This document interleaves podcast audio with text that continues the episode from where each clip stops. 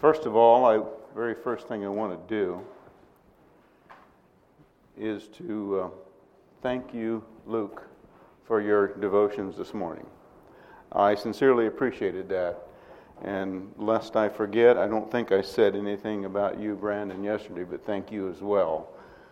I'm going to tell you, young men, and everybody that's here listening, if I had been asked to do that when I was your age, I probably would have declined. I was not inclined to do that, and I know it's tough. I understand that, but to my shame, I probably would have refused. And uh, I commend you for doing that, and you have both given us some good challenges. Thank you. Also, want to say that um, is this too loud, man? You, control the volume.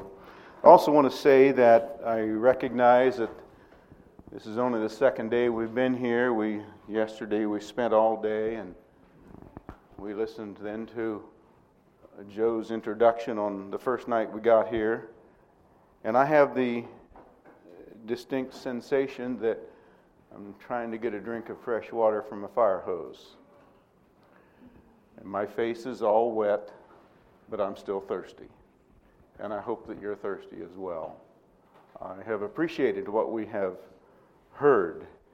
And I want to thank you, Mark, for your uh, little graphic illustration, your display of the Jewish espousal and wedding. Uh, we knew parts of that, but you and Judy brought that alive to us. I'm grateful for that. It helped to give a little better picture. And then I think about the time when, when you told about the bride price that had to be paid and how that's still a part of many, many countries today. They still observe that. $25,000 for a bride is not unusual. And that made me that convinced me that I really got a good deal. In 1960, Becky only cost me $2, and then my income for life. Sorry, hon, I couldn't pass up the opportunity. No, thank you. That's, that's been good to hear all of that. Yesterday morning, we talked about Jesus is the way and Jesus is the truth. And we're not going to reiterate all of that by any means, but I want us to know that we, the world we live in desperately needs to know the way, and they're not even looking for it. They're not interested in it. People are not interested in looking for the way. It seems like the mantra for society today would be more along the lines of pursue pleasure so we can avoid the pain of looking down the road and having to deal with that. Let's just block it out here with pleasure. Not a good plan. We can't change that global mindset, nor are we going to try. But we can perhaps have a little bit of an influence in our sphere our circle of friends, our circle that we associate with on a day to day basis. Because, beloved, we know the way. We know the way. And the way isn't simply a path to follow, but rather it's a person to embrace. It's the Lord Jesus Christ. He is the way, and He is the truth, and He is the life. This world is consciously ignoring, repudiating the truth, and we went through all of that. And that is absolutely amazing to me how that ignoring or repudiating the truth just, truth just flies in the face of common sense. The, the decisions they make are not even practical. Some of the practices this world engages in are an absolute abomination to God. God tells us about that in His Word. They're destructive, they're senseless. And when truth is ignored, man's selfish and depraved nature takes charge, and common sense is gone. If there's anything that I am amazed at, it is I am amazed at the patience and the long suffering of God that He has tolerated mankind for several millennia now, and His outstretched hand is still there. He's still offering grace and salvation to whosoever will come to Him.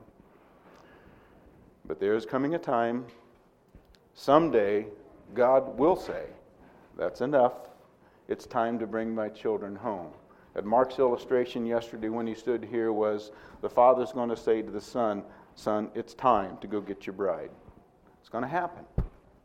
It's going to happen. So we want to be ready for that. Today we'd like to talk for a little while about Jesus is the life.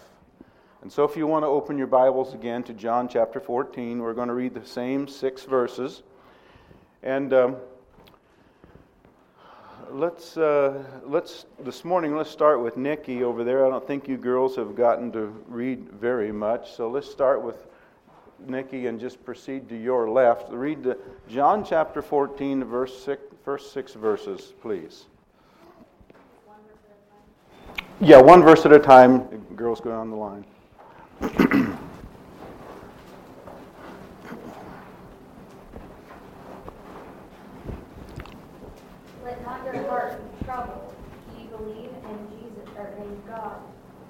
And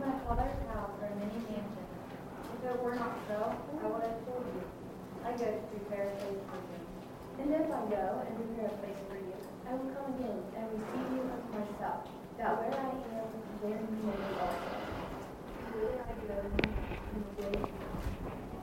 Thomas saith unto him, Lord, we know not where thou goest. How can we know the way? Jesus saith unto him, I am the way, the truth, All right, thank you. Let's bow our heads in prayer. Our Heavenly Father, we are once again about to launch into a little study of your word. We do pray, Father, that you will bless our time together. We pray that you will manifest your spirit among us, not only in my life, but in the lives of everyone here who is listening. And we would offer a special prayer on behalf of these young men and women that as they face the numerous challenges of life, that you would be with them and guide them in the decisions they make, the things they do, the places they go, the things they say. Lord, just be very present in their lives. We who are older and have covered a few more miles, we can look back on those times and we can say that we, we didn't make the right decisions. But Lord, we thank you for your grace. We thank you for your provision in our lives. Help these people to do the right thing and to know to know absolutely that when they do fail from time to time, you're still there. Thank you, Father, for the promises of your word. We ask you to be with us this morning, and we pray in Jesus' name. Amen. Jesus is the life. I wonder if you were to set up a survey on a street corner and, and ask people as they walk by, just catch random strangers and ask them this question What did Jesus mean when he said he was the life? Totally, uh, just totally off the wall to anybody that's walking there. But when you would pose that question to them, I wonder how many people you would have to talk to before you found out a correct answer. Most I, I would venture to say that most everybody you're going to ask that question to is going to look at you like you're some kind of a wacko. Some people would just walk away. I think there would be a lot of adverse reaction to that. Just a question out of the blue. What did Jesus mean when he said that he was the life? We are alive. There is plant life, there is animal life, there is human life. We know about life, and we also know about death. And I want to say just a comment at this point about death. We know about death. We know what it's like. We attend funeral services, and that's for our benefit. I know people that I work with who dread going to a funeral. In fact, the only funeral they've ever been to was the funeral of his own dad. And he will, and he reluctantly went there. He is deathly afraid of going to a funeral. There's a terrifying aspect there. No, we don't like it, but we're not afraid of it. And that's the difference because we have the Lord Jesus dwelling within us. We know that ultimately that's where we're going to go and we're prepared for that. So we know about life and we know about death. That's okay. But the question we want to deal with this morning is what is so special about the life, the life? We dealt with that yesterday. Notice the definite article, the life. It's not just one of many. What is so special about the life that Jesus gives? And so I think that's a good question. Let's see if we can try to answer it for us. And we're not going to spend an inordinate amount of time on this, but the first half of this message, to give you a little preview here, the first half of this message, or thereabout, will be about Jesus being the life. Then we're going to finish, that will have finished Jesus being the way, the truth, and the life. And then the last half, we'll, probably, we'll plan to talk about him being our mediator. So we had to kind of divide it up this way in order to stay within the timelines. So we're going to talk about Jesus being the life. Let's answer the question what's, what's so special about this? I think we'd all agree, first of all, that life is very fragile. These bodies that we live in are actually quite tough. They can endure a lot of punishment, a lot of hardship, and at the same time, they're very, very frail. We can become sick because of some microscopic organism that we can't even see and yet it can grow and multiply so rapidly that it can be life threatening and even take our life if it's not dealt with. These bodies need certain components for survival. We need water, we need food, we need rest, we need uh, protection from diseases. All of those kinds of things, or our life will be ended. In our natural bodies, our earth suits that we live in, we're very vulnerable to many different kinds of things that can affect the condition of our lives. But all of that to say, all of that to say, we know that Jesus was not talking about our natural lives, not talking about our physical bodies when he says that he is the life. He's talking about our spiritual lives, and that is way more important.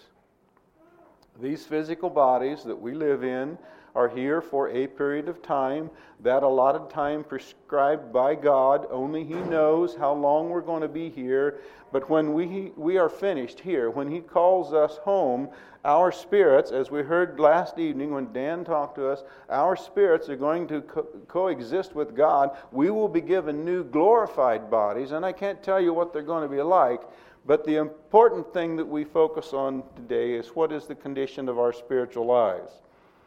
Jesus never once promised us life on earth free of pain or trauma, heartache, hardship, none of that. He didn't promise. His promises to us pertain to our spiritual life in Him while we're here on earth and also beyond the grave, which is eternal life. That's what he's interested in. That's what we are interested in here today. So, we're going to talk for a little while about three different kinds of life. We're going to talk about the abundant life, we're going to talk about resurrected life, and we're going to talk about eternal life. And I want to make it very clear here at the outset that these three lives the abundant, the resurrected, the eternal life. These three lives are available to all, but only in Christ Jesus. That's the stipulation. Outside of Christ Jesus, apart from Him, we have no promise of abundant life. We have no promise of resurrected life as far as the eh, joyful life in Him we have the promise of eternal life, but it's not going to be in the place where you want to be. So let's take a look at those. Probably going to ask some of you uh, students today to do a little bit more reading, and uh, we're going to start out in John chapter 10. First of all, we want to talk about the abundant life. So if you want to open your Bibles to John 10, we probably spend a good part of our time going back and forth in John today. we want to read, starting off with abundant life, verses 7 through 11. And uh, I'm not sure where you girls finished up there. Okay, Heidi, why don't you start and again read verses 7 through 11, please? Uh, yes, why don't you go ahead and do that this time? Jesus unto them again, Verily, verily, I say unto you, I am the door of the sheep. And all that ever came before me are thieves and robbers, but the sheep did not hear them. I am the door. By me, if any man enter in, he shall be saved, and shall go in and out and find pasture. The thief cometh not, but for to steal, and to kill, and to destroy. But I am come, that they might have life, might have it more abundantly. I am the good shepherd, good shepherd giveth his life for. Okay, thank you. Jesus is illustrating to us in this short passage of Scripture that he is both the door to the sheepfold and he is this, more than just a shepherd, he is the good shepherd. now, let me make a clarification here when it comes to talking about shepherds versus hirelings. A shepherd is the man who has a vested interest in that flock. That is his livelihood. He has a sensitive feeling toward that flock. He wants to take care of them. He wants to see them fed and watered. He wants to see them comfortable as much as possible. He wants to see the sheep free of parasites and diseases. That shepherd is a good shepherd because he provides for his flock, as contrasted to a hireling who has no vested interest in the sheep. He's just doing it for a job, so they're a little bit thirsty, so what? or so the pastor isn't very adequate, so what? Really, he's not, he's kind of bored doing what he's doing. Jesus Christ is the good shepherd, and he is the one, he has a vested interest in you and I because he purchased us with his own precious blood. And that is the most precious thing that ever the price was ever paid. So he has a vested interest in us. So now let's look at the word abundantly and what this is all about. The word is perissos, and it means beyond measure. It's superfluous. It's the same as the, as, as the word that's translated in Ephesians chapter 3, verse 20, where it tells us that God is able to do exceedingly, abundantly, above all that we ask or think. Now, you might think about that for just a little bit. How many what kind of a picture do you get out of that? God is able to do exceedingly, it's one word, abundantly, another word, beyond all that we ask or think. And use your imagination there, all that we can imagine. Now, some of us can ask some pretty big things. Some of us have pretty good imaginations. We can let our imagination ramble and, and go to some bizarre ends. The Bible says that God is able to do way beyond that, beyond what we can ask or think. That's what this abundant life is all about. Now, this shepherd that we're talking about, that has the ability to do this, he controls the door, and so therefore there is no entry or no exit without his knowledge or his approval. He controls the door into the sheepfold. Um, most of the sheepfolds back in, in times when this was written would be a, we'll call it circular or semicircular enclosure made out of rocks that had been gathered and, and piled up about so high, just enough so a sheep couldn't jump over them. Um, predators could still jump in sometimes, but it would be a rock enclosure. Maybe it would be part of a a hillside, a cliff, or something like that. Maybe it could be brambles around there, but anything to try to keep the sheep confined and, and safe at night. And then history tells us that oftentimes the shepherd is the one who would, when the sheep are safe in the fold at night, he would lay prostrate across the opening, single little opening there, he would lay across that as the doorway.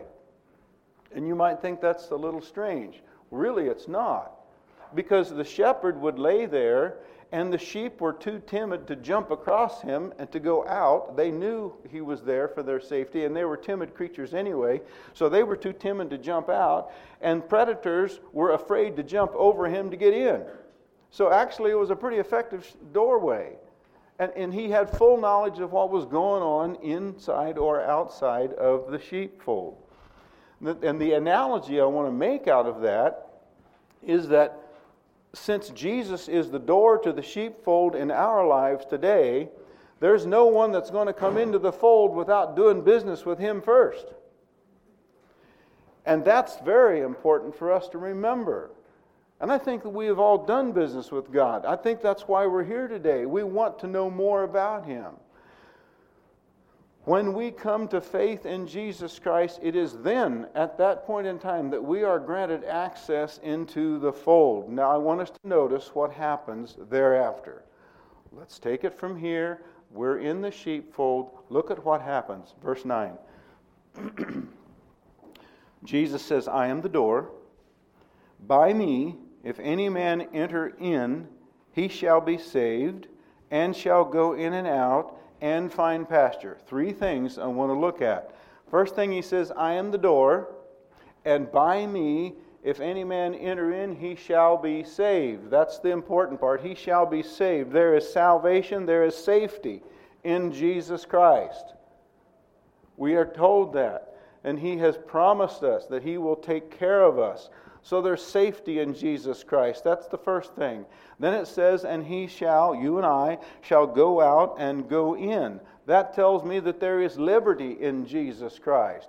Not liberty to go in and out, out into the world to sin and then come back in and be saved and then back out again and sin and back in. No, it's not talking about that. We don't go back and forth our salvation is not based upon now we're saved and now we're not, and then now we are again. We are saved in Christ Jesus. We have liberty. We have liberty to go outside the fold and witness to the world around us and dwell among these people. Hopefully, we don't allow them to rub off on us, but we must go out into the world for our occupations, for all of these kinds of things. We have liberty to go outside and mingle with the world and live among those people, and then we come back into the fold. And may I say, we're in the fold here today. We are protected. We are learning more about God's Word. But there's going to come a time in a few days from now when we're going to go out there. Every one of us. We're going to have our occupations, whether it's school or whatever it is. We're going to go back out there and we're going to be mixing with the world. And you're going to feel like you're not in the fold because it's kind of rough sometimes. But we have the liberty to go out there. We want to do what's right while we're out there, and we come back into the fold to be with our Savior, and this is where we commune with Him. Not to say we can't commune out there, but it's a whole lot easier when we're, we're, when we're in the fold and in His will. So there's, there's safety in Jesus Christ, there's liberty in Jesus Christ, and the third point is, and shall find pasture there is sustenance in Jesus Christ. He feeds us. We have spiritual food to, to, to grow on and to thrive on. And it's in His Word that has been held up and will continue to be held up through the rest of these meetings. He gives us sustenance so we can grow in Him. There's safety, there's liberty, there's sustenance in Jesus Christ. Now, verse 10 says, The thief thief cometh not but from one point to steal and to kill and to destroy. Everything is negative. There's no positive here whatsoever.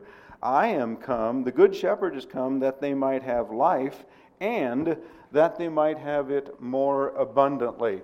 The objective of the good shepherd is to give us abundant life, a life that is rich, a life that is full, a life that is over, overflowing, and, and full. And, and I think you see what we're talking about. We experience that b- abundant life every day.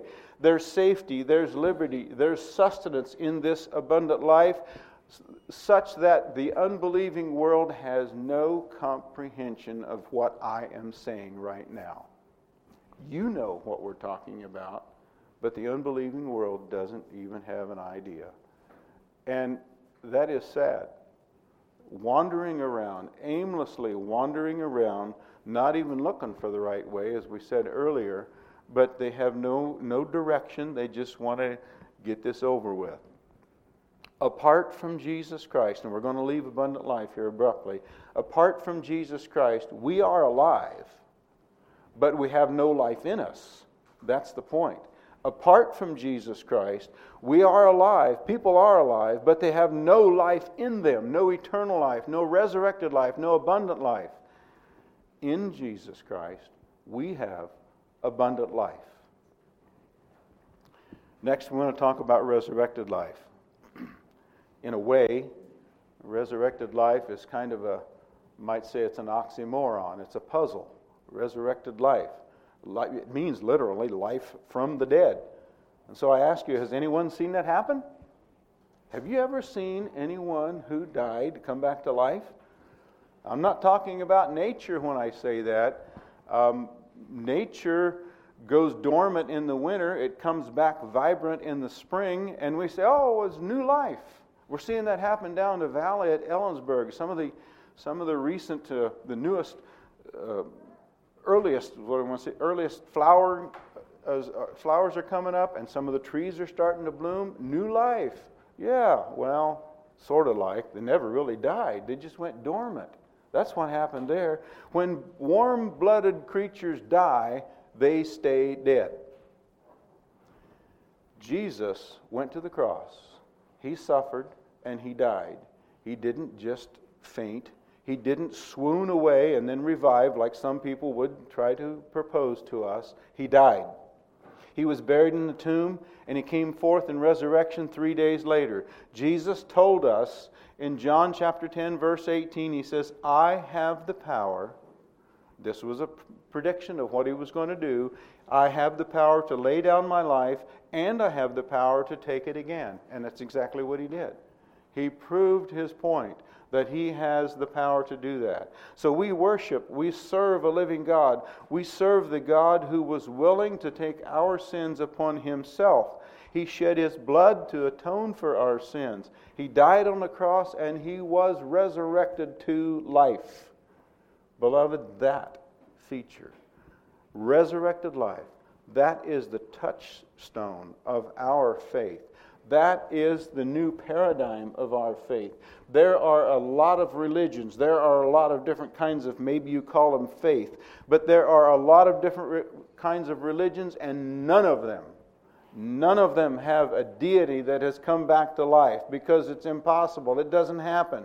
They're false deities anyway. But Jesus Christ is the one and only God who came back to life and furthermore gave his life for us and came back to life again. Let's look at a couple of proof scriptures. John chapter 5. John chapter 5, we want to read verses 25 through 29, but the special emphasis will be on 28 and 29 because that's really addresses what we're talking about here. And I guess, let's see, Heidi, you were last, so uh, Carrie, you want to start next year, please? I'm picking on the girls this morning, boys, so you have to sit there. Uh, John chapter 5, verse 25. Mm-hmm. Truly, truly, I say to you, an hour is coming, and it's now here, when the dead will hear the voice of, the voice of God, and those who hear will live. Mm-hmm. Mm-hmm. Um, let's continue on. Let's read the rest of them. Uh, Janelle, go ahead. For as the Father hath life in himself, so hath he given to the Son to have life in himself, and hath given him authority to execute judgment also, because he is the Son of Man. Marvel not at this, for the hour is coming, in the which that all that are in the grave shall hear his voice, and shall come forth, and they that have done good unto the resurrection of life and then to have done evil under the resurrection of damnation. All right, thank you. This is the future for all mankind, for all men and women, both good and bad. It is literal, it is the words of Jesus. There is a resurrection of life in Christ Jesus. There is a resurrection unto damnation apart from Jesus Christ for all evil doers. In Christ Jesus, we have nothing to worry about. Apart from Christ Jesus, we have everything to worry about. And that's why the world is frustrated today, because they don't want to deal with reality.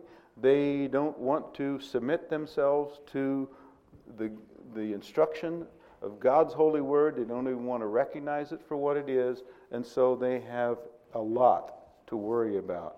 So they try to drown it out, drown it out in various different ways. This is our future. There is life eternal. And, and, and Jesus says, Marvel not at this. In, in our language today, he's saying, Don't be amazed. Why would this surprise you? He is, the, he is the God of the living, He's God of the dead, He's God of eternity. For the hour is coming in which all that are in the grave shall hear His voice. There is a resurrection, and we, in a sense, in a very real sense, we are living a resurrected life now. And we're going to get into that a little bit more when we talk about eternal life. But we are, in this very real sense, we are living that resurrected life in Christ Jesus right now. I don't want you to, to, to leave here thinking resurrected life is something way over here and I'm going to have to die to get there. That's partly true. But we are living a resurrected life in Christ Jesus right now, today. That's part of our eternal life in Him. One more scripture, and then we're going to leave this. Uh, John chapter 11, 11, verses 23 through 26. Um, yeah, let's finish with the girls here, and then we'll jump over to the boys' side. Was it your turn, Katie? Yeah, okay. Uh, John 11, verse 23 through 26. Jesus unto her, Thy brother shall rise again. Martha saith unto him, I know that he shall rise again in the resurrection of the last day. And David, you want to start there in 25? Jesus said unto her, I am the resurrection and the life. He that believeth in me, though he were dead, yet shall he live. And whosoever liveth and believeth in me shall never die. Believest thou this? Okay, special emphasis on verse 25 and 26. That's what we want to focus on. Notice again that Jesus says, I am. We covered that yesterday. Here we see the I am once again, the name of God who tells us about his person, his existence, his eternal existence, all of the things I am. Jesus' own claim to be the resurrection and the life. Any question he he poses for every one of us do you believe this? That's a fair statement. That's a fair question. Do you believe this? Have, and I ask you personally today have you made that statement of faith to God Himself? Do you believe that Jesus Christ is the resurrection and the life? And may I say to you, if you have not dealt with that, if you have not make that statement, made that statement, it is time to do that. It's time to confess Him from your heart? My answer to that question is yes, I believe with every fiber in my body. Let's talk about eternal life. When does eternal life begin? If eternal life has no end, and we would agree to that, then what about the beginning? Does it have a beginning? Well, the answer to that question is for the believer, eternal life begins when we come to faith in Jesus Christ. We enter into that eternal life. He is eternal, He is the eternal existent one, and so we enter into that eternal life with Him. And so Jesus Christ is eternal. We are now in Him, and He is in us. The Bible tells us that. And so, therefore, we enter into this eternal life when we become a part of His family. When we become part of the redeemed church of God. And Mark has been telling us about that, and he's got more to say. But we have been redeemed as part of his family, as part of the church, we have been redeemed. And the word redeemed simply means that we have been bought back. He has paid a price for us. We know the price was his blood. He paid that ransom price to take us out of the clutches of Satan where we were at one point in time. That's how we have eternal life. It's not something we fabricate or conjure up or anything like that. Eternal life is in the person of, knowing the person of, being in fellowship with the person of Jesus Christ, the Son of God. Now let's go to John chapter 10 and look at this in a little more detail. John chapter 10, verses 27 through 29, yes. Um, see, I think Eric was, was next. Let's read these three verses and then we'll talk about them a little bit.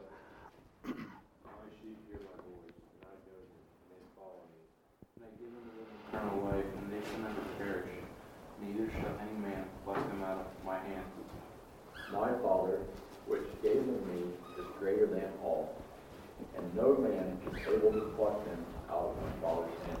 I like your emphasis there, Brandon. No man is able to pluck them out of my Father's hand. This is perhaps one of, if not the, greatest verses on the assurance on assurance uh, in Christ Jesus in all of God's Word. Let me say it again. This is perhaps one of the greatest verses on assurance in all of God's Word. So let's take a closer look at it. It tells us in verse 27 that my sheep hear my voice, and I know them, and they follow me. Remember, yesterday we talked just for a little bit at the very beginning, we talked about how God knows us already. Our job is to come to know Him. And all of this we're talking about yesterday and today is to lead us along the line so we can know Him better and more fully every day, that we might know Him. There is a very close relationship between the sheep and their shepherd. And I recited some of that a little while ago how the shepherd has the responsibility of taking care of them. And, he, and a good shepherd will indeed make sure his sheep are comfortable even when he is uncomfortable. He will do the best he can. I heard a story one time about how the sheep recognized only the shepherd's voice or the shepherd's call. And so I went on YouTube and I found a short video that told me and demonstrated to me exactly how that works, and it was very interesting. The setting was that there was a video camera placed here, and there was a fence in front of it, and there was a pasture of sheep out in front of, the, of this. And uh, the shepherd was just talking quietly to a group of people here, telling about how that his call was recognized by the sheep. And so he allowed a young girl to come up and stand at the fence, and she made some kind of a call, tried to imitate the shepherd, and the sheep was just busily grazing away. They didn't even wiggle an ear, they kept on grazing. So she finished her try. A young man came up, and he tried to imitate the shepherd's call. No response whatsoever. An older man came up, and he tried to imitate the shepherd's call. Nothing happened. And then the shepherd stood up. And he did this funny little call, you know, and the heads came up. Nothing happened. They just looked around a little bit. Heads came up, they stopped grazing. And so he paused a little bit, and he made the call the second time, and one started walking toward the fence. And then another one followed. And he made the third call, and by that time they were running. They were all headed for the shepherd. The, she- the sheep recognized the shepherd's voice. And so the lesson for us do you recognize the shepherd's voice in your life? You know, he may have a kind of a funny call sometime, but if you know the shepherd, you'll recognize it. I think he made a call for me to come up here some time ago, and, and uh, I, I didn't recognize it right away. I'm glad that I did. But sometimes his call is, is, is to us to uh, stretch us a little bit. But if it's his call, he's going to provide, he's going to take care of us. Do you recognize the call of the shepherd? Verse um, 28 tells us, And I give unto them eternal life, and they shall never perish, neither shall any man pluck them out of my hand. Notice the promises that we have in that one single verse. First of all, he says, I give eternal life. He is the dispenser of eternal life, only Jesus Christ. And he says, number two, they will never perish. And he says, number three, no other man can pluck us out of the shepherd's hand. May I go so far as to say that if you find out that you are not in the shepherd's hand, he didn't drop you, you walked away. Come back. And there is there, he's still there. No man, no other person can pluck us out of the shepherd's hand. And the reason is, verse 29, my Father, which gave them me, is greater than all, and no man is able to pluck them out of my Father's hand. The Father has given us to his Son as a gift. And Jesus Christ is very, very jealously protective of the gift that his Father has given him.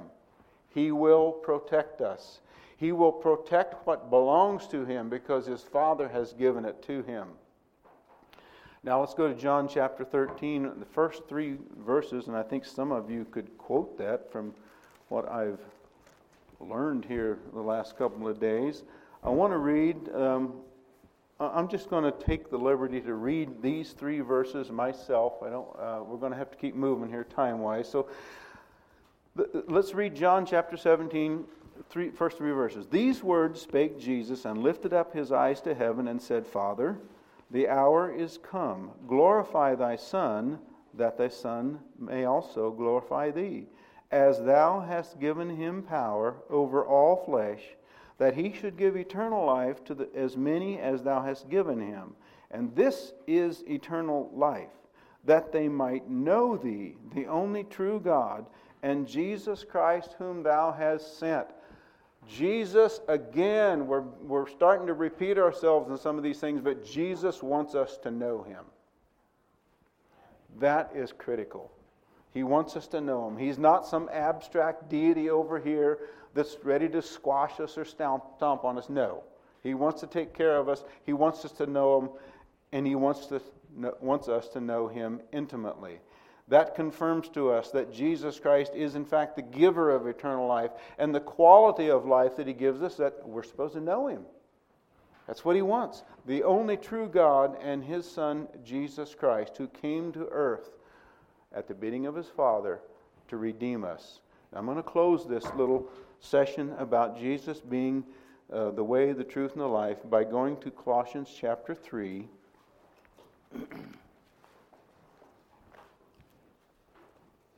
Colossians chapter 3.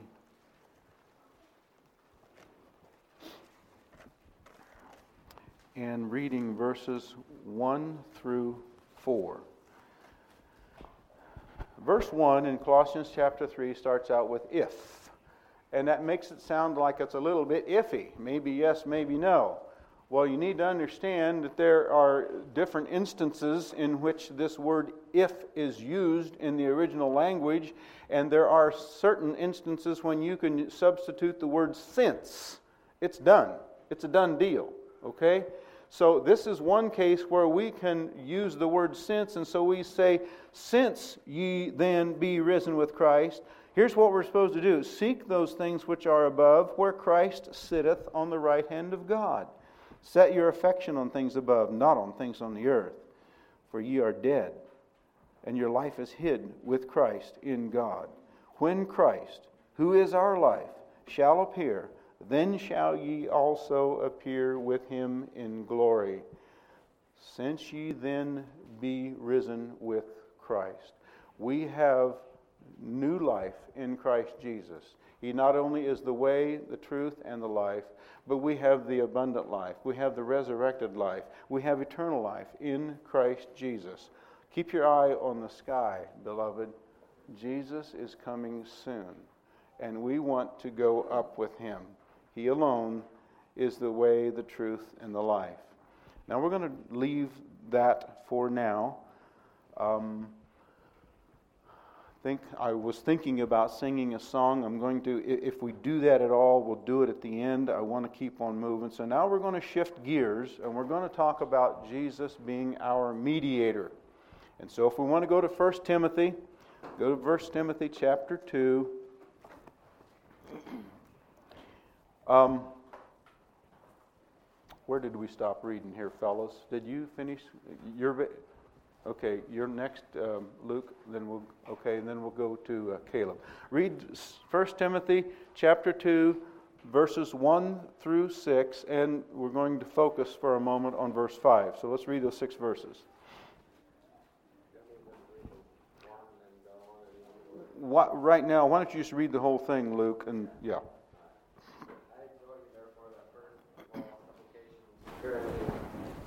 and giving thanks he made for all men, for kings, for all that are in authority, that we may live in quiet, peaceable life in all godliness and honesty. For this is good and acceptable in the sight of God our Savior. Who will have all men be saved and come into the knowledge of truth. For there is one God and one mediator between God and men, the man, Christ Jesus. He gave himself a ransom for all, and testified to his name. Okay, thank you. There is one God, and there is one mediator between God and man, and that mediator is the man Christ Jesus. So it's very clear to us at this point there is a mediator between God and you and I. And so I have two questions. Number one, what is a mediator? And number two, why do we need one? I think we really ought to know. Now, I'm going to assume here at this point in time that everyone here has a reasonable concept of a courtroom and the proceedings that take place in there when somebody is being uh, somebody is on trial. Perhaps you have had firsthand experience with a judge or paying a, a, a, fine or something like that. I hope not. But maybe you have seen in, in a TV program or read a book or something about you have a basic understanding of legal matters. You know what the courtroom is kind of like. So if you do, if you do have a bit of an understanding about legal matters, you know that there is a multitude of laws. Uh, there are more laws than you have any idea. There are obscure laws. There are laws for almost everything that you have no knowledge of, but an attorney does. Not only are there a multitude of laws, there are various legal proceedings that are accepted in a courtroom, some that are not allowed. There are certain procedures that you have to follow, and, and then the attorneys are, get together and work all this out, either to try to condemn somebody or to free somebody. So, the question I have for you at this point is you are innocent. You know that you are innocent. So, would you consider defending yourself against an accusation of crime in a court of law before a jury? Would you want to be your own defense attorney? Or would you choose to hire somebody who is a professional, somebody who knows all these laws, they know all the proper procedures, and, you know, and he knows what he's doing? Would you trust him rather than yourself? Because you don't know the system. I think I know the answer. You would want to prove your innocence. You wouldn't want to go to prison or whatever if you had an opportunity to stay to go free. Bible tells us that Satan is the accuser of the brethren. That's in Revelation chapter 12 verse 10. And that, my beloved, is why we need a mediator on our behalf. We need a mediator because Satan is constantly accusing us before the throne of God. That's why we need a mediator, but it goes deeper than that. Second question is what is a mediator? Webster tells us it's someone who helps to end a dispute.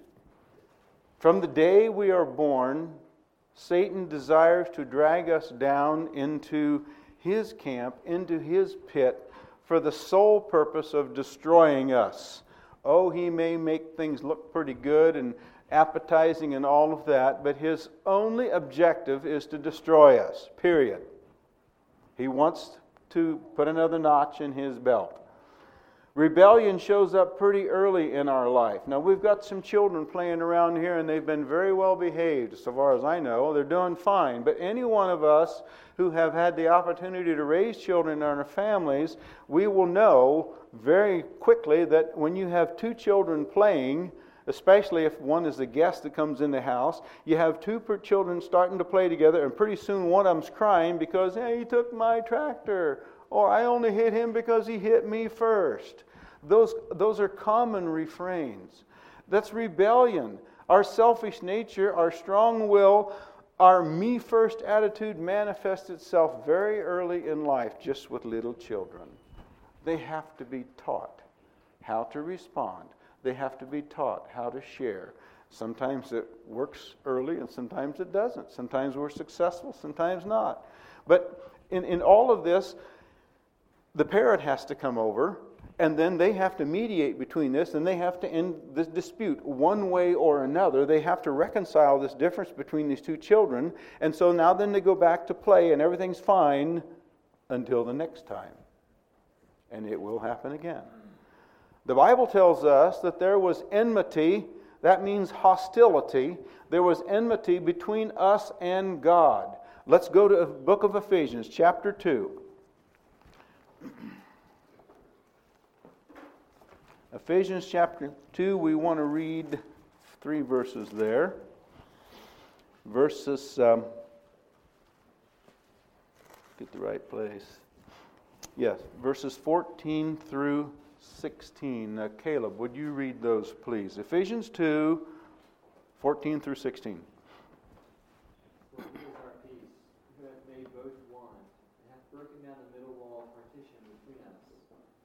having abolished in his flesh the enmity, the enmity, even the law of commandments concerned contained in the ordinances, for to make in himself a plain one new man, so making peace. And that he might reconcile both unto God in one body by the cross, having slain the enmity thereby. Thank you, Caleb. So Jesus Christ, our mediator, reconciled us to himself he settled the dispute for our soul, and that's the way you can read that. There was a dispute between him and Satan who's going to have possession of this soul. He settled that dispute for our soul by his death on the cross. Now, I wish you could say it was over with, but it's not. The battle is still raging. Satan doesn't give up easy. The Bible tells us that he's the accuser of the brethren, and that means there is still an ongoing battle between God and Satan for your soul. And Satan takes, takes the battle right out here in the life that we live. Satan hasn't given up, as you well know from your own personal life experiences. And I wish I could tell you, I wish I could stand here, believe me, I wish I could do this and tell you when he tempts you 49 times, he's done, he's not going to come back the 50th. I can't do that. Rather, I can tell you that I believe He's going to test you and tempt you until you die. Now, that's not a pretty picture. But I want you to know if you don't take anything else away from this today, if you don't take anything else away from here, you are not alone. You have a mediator that's on your side, and you've got more than that. We're going to find out here shortly. You have a mediator that's going to help you meet these temptations and these testings that Satan brings into your life. I have three New Testament words I want to share with you. All three of these have a part in this process of defending us before the throne of God. The first word is mediator. That word is used five times in the New Testament, and it always refers to Jesus. The word is Mesitas, and it means literally reconciler, intercessor, an arbiter of a last will and testament. Jesus has written his last will and testament. That's what we've been talking out of here. This is his last will and testament to us. And there he is going to also be the arbiter of, he is the one who, who de- decides what it says and how it applies to our lives. He's the arbiter of the last will and testament to us. The second word is comforter. It's used four times. And that usually, well, no, as far as I know, that always refers to the Holy Spirit. The word is parakletos, and it means consoler, intercessor, advocate. And it, the, the word advocate literally means, to put it in today's language, it means someone who comes, is called to come alongside. You hear this used in, in the form of a paramedic the word para, P A R A, paramedic. The paramedic is not the doctor. The paramedic is someone who comes alongside the doctor, comes alongside you. You are in bad situation. You are in good hands with the paramedic until the doctor gets there. He comes alongside. He takes the place of the doctor until the doctor can drop what he's doing and then he can tend to your needs. So the comforter is a parakletos. He is a paramedic, if you will until the doctor, the Lord Jesus, can attend to us. So we're in good hands in the Comforter. The third word is advocate, and it's used only one time, and we just read that, and it refers to Jesus. Again, it's the same word, parakletos, but this time it has the connotation of him being our defense attorney. He's an advocate, he's our defense attorney.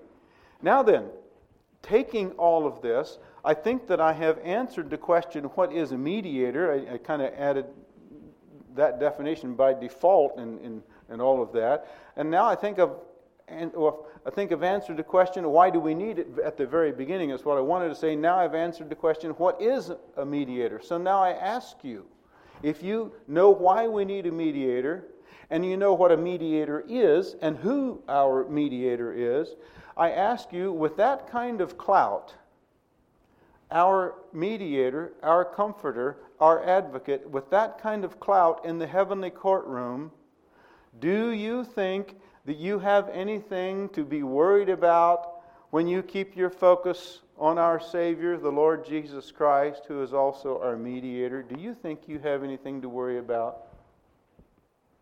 Jesus Christ, the Bible tells us, is our defense attorney. His Holy Spirit is there to comfort us, to console us, to intercede on our behalf. Jesus Christ is our personal defense attorney. And may I say to you that between the two of them, between the two of them, they have never lost a case, nor will they ever lose a case before Satan. They are victorious overall, and we have them on our side.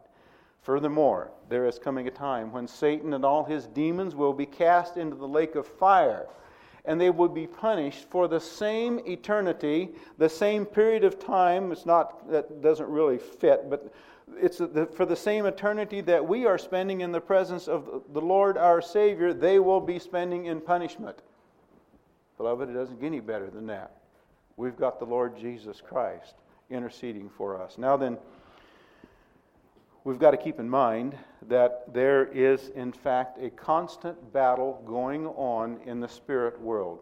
It's Satan and his demons versus Jesus Christ and his mighty angels. We can't see that battle, we can't hear it, but it's real, and all we can do is, uh, is, is witness the effects and the fallout from this ongoing conflict by looking at our wretched, upside down society and considering the temptations that we face in our own lives. Satan is a dirty fighter. There is nothing sacred or profane to him. In fact, he delights in stepping on the profane. He will use any tactic at his disposal. And I want to use a commonplace, something that takes place right now to illustrate my point. If you know anything at all, if you follow anything about in the news about what's taking place over in the Middle East, you know, first of all, that the Jewish people are very, very humanitarian. They are very reluctant to take human life, even, even soldiers in another battle, but above all, they don't want to take the lives of any citizens, innocent women and children. And the Palestinians know that, and so what do the Palestinians do? They set up their artillery encampments in the middle of schoolyards, right next to hospitals. All of these places where they know that if Israel is going to fire a missile over here to take out this artillery, probably, probably going to get some innocent victims. And so they protect themselves with innocent lives over here so that Israel can't come over and bombard them. That is satanic. That's not fair fighting, if you will. But that's what they do. Satan's a dirty fighter. Satan is behind that whole conflict, by the way. Satan is out to destroy by any and all means at his disposal, and his only objective, my dearly beloved, is to do as much damage as he can to the kingdom of God in hopes, in hopes that someday he can ultimately overthrow the kingdom of God and then receive all the praise and the glory and the, and the blessing that God receives. Satan is intensely, irrevocably, uncompromisingly envious of the glory and the power and the majesty of our God. Satan wants that for himself. That's why he is after your soul. And we're not going to let him have that. Beloved, make no mistake about this. Satan is powerful, but he is not all powerful. Satan is brilliant, but he is not all knowing. Satan has the ability to go anywhere he wants to at any time, whether it's in this physical world or in the spirit world, but he cannot be everywhere present at one and the same time. Only God can fill those offices to that extent. because God is supreme. He is sovereign over all. And when I say all of that about Satan, I am not giving him kudos. I'm not tr- trying to puff him up. I will not. I refuse to do that. Absolutely not. I'm simply stating facts to you that telling you like it is. Beloved, we can take heart in knowing that our God is in control. Our God is in control. We are secure in him alone. Satan is relentlessly trying to confuse you, to discourage you, to depress the people of God so that perhaps, perhaps some point in time he can entice them to fall into sin, drag them down, and keep them there. All he cares about is one more mark on his scorecard, one more victim in his ugly pit. So remember this, beloved. We are a target for him. He will stop at nothing to destroy you. We have the Spirit of God dwelling within us. The Bible tells us the Spirit that dwells within us is greater than the spirits in the world. That's just another assurance of what I'm saying here. We can trust in God to take us through. Um, when we do stumble and fall, we know that, that Satan is, is standing there pointing his bony finger at us and he's saying to God, See there? See, I told you that he was, he was he's a sinner. And god says yes but look at him right now. He's on his knees. He's repentant before me. He's covered by my blood. Take a hike satan. I want to share three scriptures with you and then we're going to close. Um, hebrews chapter 9 i think i will just read these myself. I don't want to encroach on time here Hebrews chapter 9. We're talking about, we're going to wrap this up here about our mediator, our comforter, and our advocate. The one that we have to take care of us, to fight our case in court, the one who has never lost a case, nor will he ever lose a case. Hebrews chapter 9, verse 15. Um, I'm going to just pull this verse out of here because I don't want to encroach on. I'm going to have to be talking about some verses prior to this and another uh, tomorrow. So I'm just going to lift this out for now, and you'll see uh, there's more to come together later on. Verse 15 says, For this cause, and t- we'll find out later what that cause is, he is the mediator of the New Testament, that by means of death, for the redemption of the transgressions that were under the first testament or the first covenant, they which are called might receive the promise of eternal inheritance. And for this cause, Jesus is the mediator of the New Testament. He is the mediator of this new covenant of grace that we are living under today. He's that by the means of his death, for the redemption of the transgression that those that were under the first covenant, they which are called, can, might receive the promise of eternal inheritance. You and I have the promise of eternal inheritance. And we've already told you how God is jealously protective of the, uh, of the gift that He has given to His Son. Jesus Christ protects that gift as well. Let's keep our faith in Him. Let's serve Him. Let's be faithful to Him we uh, didn't not even going to have time. We're not even going to go into the talking about the, the new covenant of grace. That's a whole nother program. Let's let's go two more scriptures. John chapter 14. That one was about the mediator. Now we want to give you a scripture about the covenant. Or, I'm sorry, the comforter. John chapter 14, verse 26.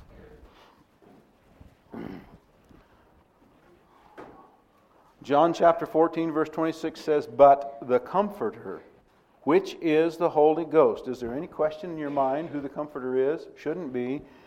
The Comforter, which is the Holy Ghost, whom the Father will send in my name, he shall teach you all things and bring all things to your remembrance whatsoever I have said unto you. This Comforter, which is the Holy Ghost, is going to teach us. He's going to instruct us. Do you, you feel sometimes like you're tempted to do something over here and you feel something in your head saying, no, no, no, no, you, you don't want to go there. You don't want to do that. That's the Holy Spirit telling you. It's not your conscience. It's the Holy Spirit telling you, no, we better stay away from that. We better do something else. The last scripture, 1 John chapter 2, verse 1. Jesus or rather, John says, here's the elderly John in his age and his wisdom, he is saying to us, My little children, 1 John chapter 2, verse 1. My little children, these things I write unto you that you sin not. And if any man sin, we have an advocate. What did we say an advocate was? Somebody tell me. Defense attorney. We have a defense attorney with the Father, and that defense attorney is Jesus Christ, the righteous. He is the propitiation. He is the atoning sacrifice. He appeased the divine wrath of God on our behalf. He is the propitiation for our sins, and not for ours only, but also for the sins of the whole world. The whole world being whosoever will come to him in faith believing wheresoever you are. He atones, his sacrifice atones for the sins of whosoever will. So, beloved, Jesus Christ is in fact our mediator. He is our comforter. He is our advocate. Hallelujah. Let's praise his name in song. I think we're going to take this time to sing uh, song number 13.